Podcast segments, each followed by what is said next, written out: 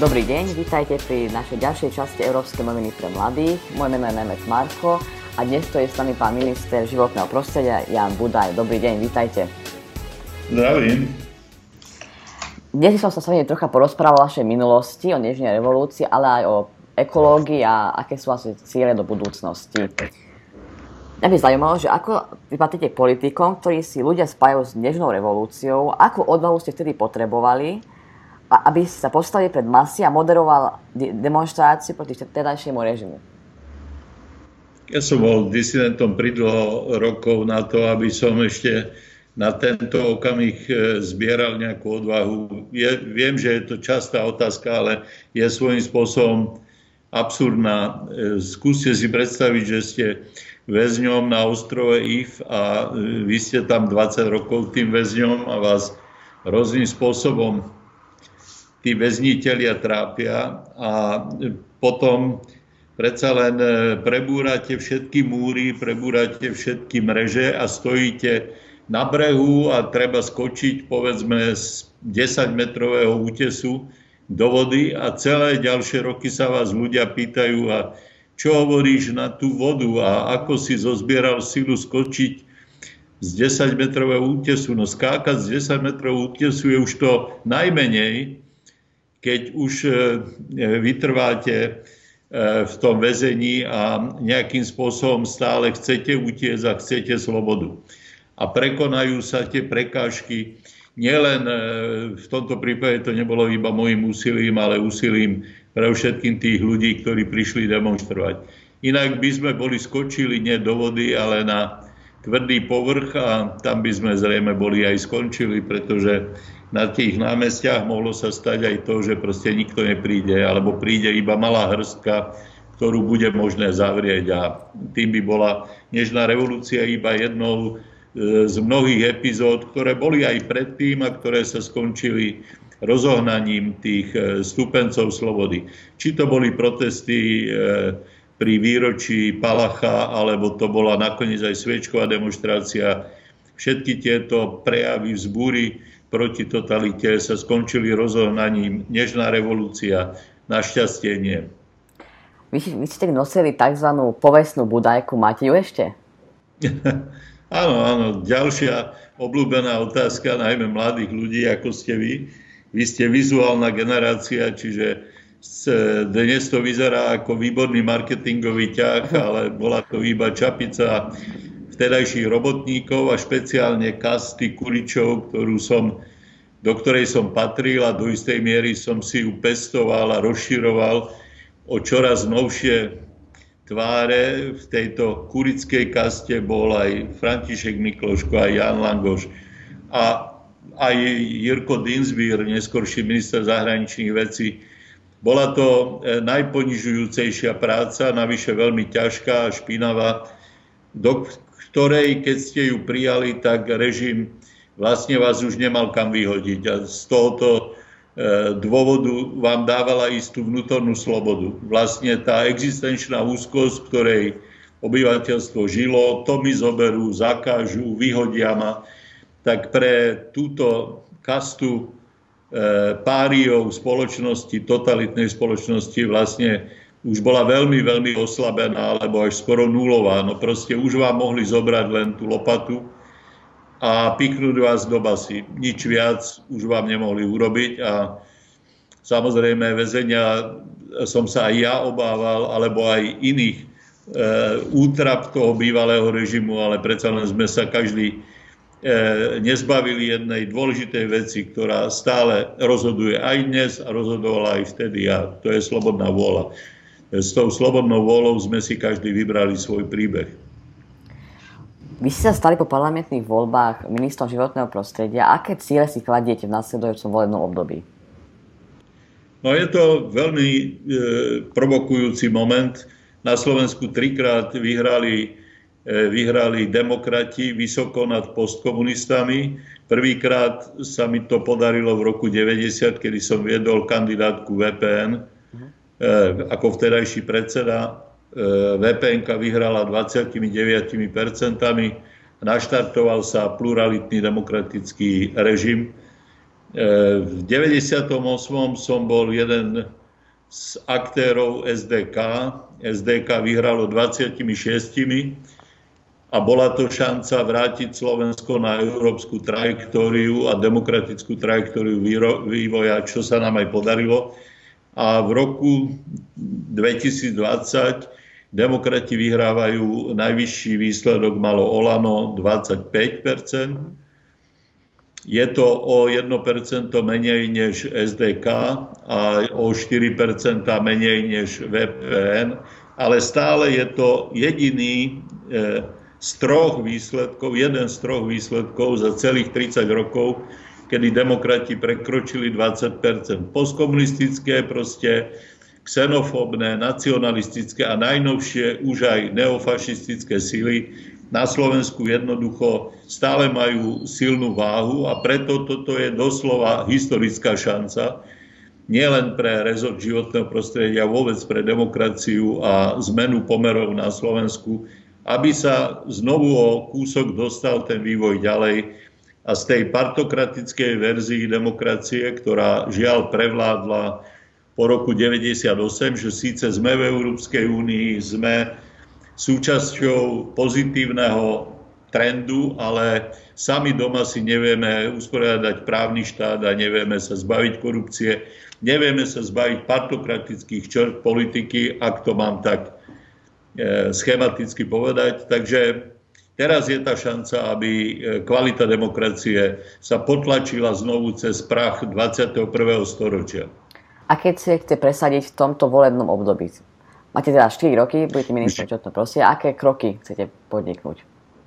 No, životné prostredie je e, samozrejme priestor, ktorým e, demokracia do slovenskej politiky vstupovala. Práve zelené aktivity environmentalistov stvorili aj Bratislavu náhlas a stvorili aj november 89, preto je tie aktivistické skupinky boli de facto environmentalistické, z ktorých vznikla VPN Eh, ale napriek tomu tá éra dravého, dravých 90 rokov privatizácie, takého ranného kapitalizmu, aj éra mafianizácie štátu a oligarchizácie odsunuli pochopiteľne oblasť životného prostredia úplne bokom.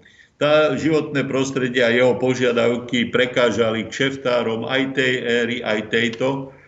Eh, ja by som si samozrejme prijal a aj táto nečakaná udalosť e, s pandémiou korona e, e, dáva tomu novú šancu.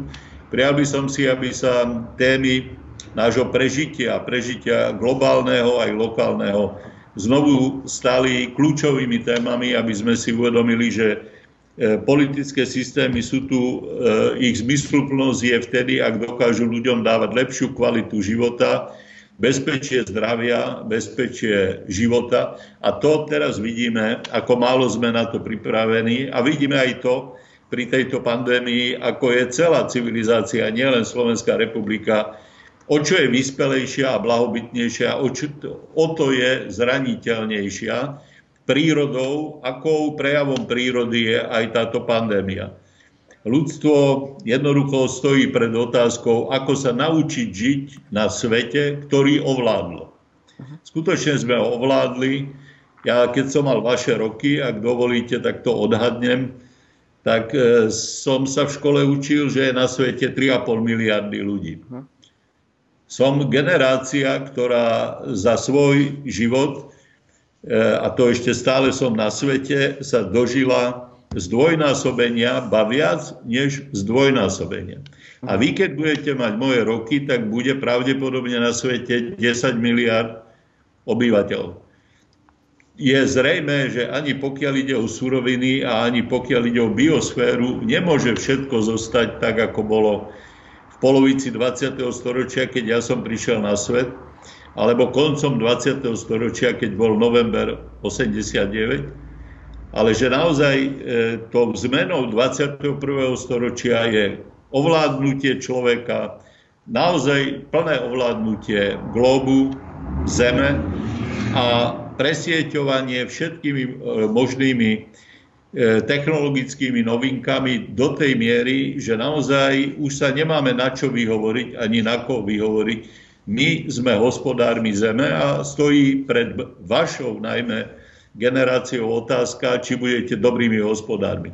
Ministerstvo životného prostredia chcem, aby sa vrátilo k svojmu pôvodnému významu. Chcem aj, aby bolo dobre kontrolované, preto presadzujem, aby v Národnej rade znovu vznikol výbor pre životné prostredie, aby sa spojili odborníci. Máme tu nakoniec aj dobrú politickú konšteláciu, pretože pani prezidentka vlastne vzýšla z aktivistického prostredia a environmentálne témy boli vždy jej kľúčovými témami.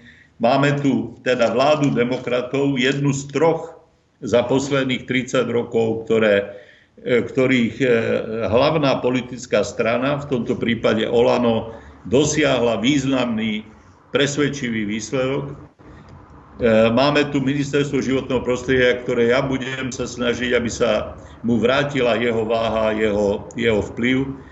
Verím, že tu bude znovu výbor pre životné prostredie, a hlavne, čomu som veľmi rád, že je tu veľmi živá občianská komunita, ktorá nezabudla na tie ochranárske tradície a ktorá hovorí do vecí verejných, nielen tu v Bratislave, v každej lokalite, keď sa stavia alebo sa rúbu stromy, tak tá verejnosť sa vie e, k tomu vyjadriť. Myslím, že aj ten tlak z Európskej únie, aby v týchto postkomunistických štátoch si nezničili tie prírodné poklady, ktoré tu máme, aby sa naučili v odpadovom hospodárstve a v iných oblastiach poriadku a dobrým technológiám, že aj tento tlak Európskej únie môže pomôcť tomu, že sa životné prostredie vráti e, v plnej sile ako téma e, budúcej vlády. Slovenskými europoslancami je tiež veľa odborníkov v oblasti ekológie. Ako meníte s nimi spolupracovať? Tak väčšinou z nich sledujem dlhé roky a sa veľmi teším tomuto výsadku, ktorý sa podaril. Je to už tá generácia, ktorá nadvezuje na záujem o, o prírodné dedictvo aj z toho hľadiska kultúrneho. Ide o celý postoj k životu, postoj k civilizácii a myslím si, že to je veľmi dôležitý výsadok a budeme plne spolupracovať.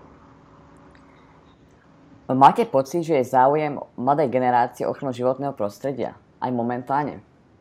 Lebo ja si myslím, že sa stal taký malý zázrak v tejto oblasti, pretože e, v mojej generácii bolo životné prostredie vnímané ako novinka, ako nová téma. E, však nakoniec ja, keď som maturoval, tak vyšli dokumenty rímskeho klubu a vlastne aj na západe sa z toho začala stávať téma až e, koncom 60. rokov. E, tu ešte vtedy doznievali 60. roky, čiže ja som dokumenty rímskeho klubu čítal a prepisoval už ako maturant alebo tesne po maturite. Oni sa veľmi skoro, e, hranice rastú a podobné dokumenty stali témou diskusie. Napriek tomu, že železná opona bola obnovená v Československu, ale to podhubie stále žilo a mnohé dokumenty sme spoznávali e, skoro súčasne s tým, ako sa tento diskurs otváral v západnej Európe. Myslím si, že to vytvorilo potom podmienky pre vznik e, zeleného hnutia, ochranárskeho hnutia na Slovensku s tým známym príbehom, ktorý podľa mojej mienky trvá dodnes. Myslím, že nikde v okolitých štátoch nemá tretí sektor taký silný segment environmentalistov, a takisto druhý, druhú vec by som si dovolil tvrdiť, že nikde v okolitých štátoch V4 nemá tretí sektor taký závažný vplyv na rozhodovanie moci, ako dokáže vyvinúť e, na Slovensku. Aj v tom vidím e, pozitívnu, pozitívne dedictvo tých revolučných čias, kedy vlastne nie bývali komunisti alebo nejakí iní politici, ale environmentálni aktivisti zakladali demokraciu a hnutie VPN.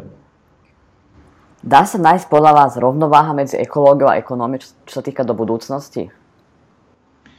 Ona vždy nejaká rovnováha je. Pozrite, máte tú homeostázu, máme aj v našich súkromných životoch vždy nejak nastavenú. Musíte nejaké hodnoty uprednostniť. Musíte sa rozhodnúť, aj vy, keď šetríte a míňate peniaze, tak sa musíte rozhodnúť, či si kúpite bicykel, alebo radšej e, drahé oblečenie, ktorým sa popíšite v nejakej spoločnosti. Musíte sa rozhodovať a to je, to je to spolužitie, o ktorom hovoríte. Neexistuje, aby nebolo spolužitie. Veď to spolužitie medzi ekonomikou alebo hospodárskym životom a environmentálnym svetom je, vychádza zo samotnej podstaty existencie sveta.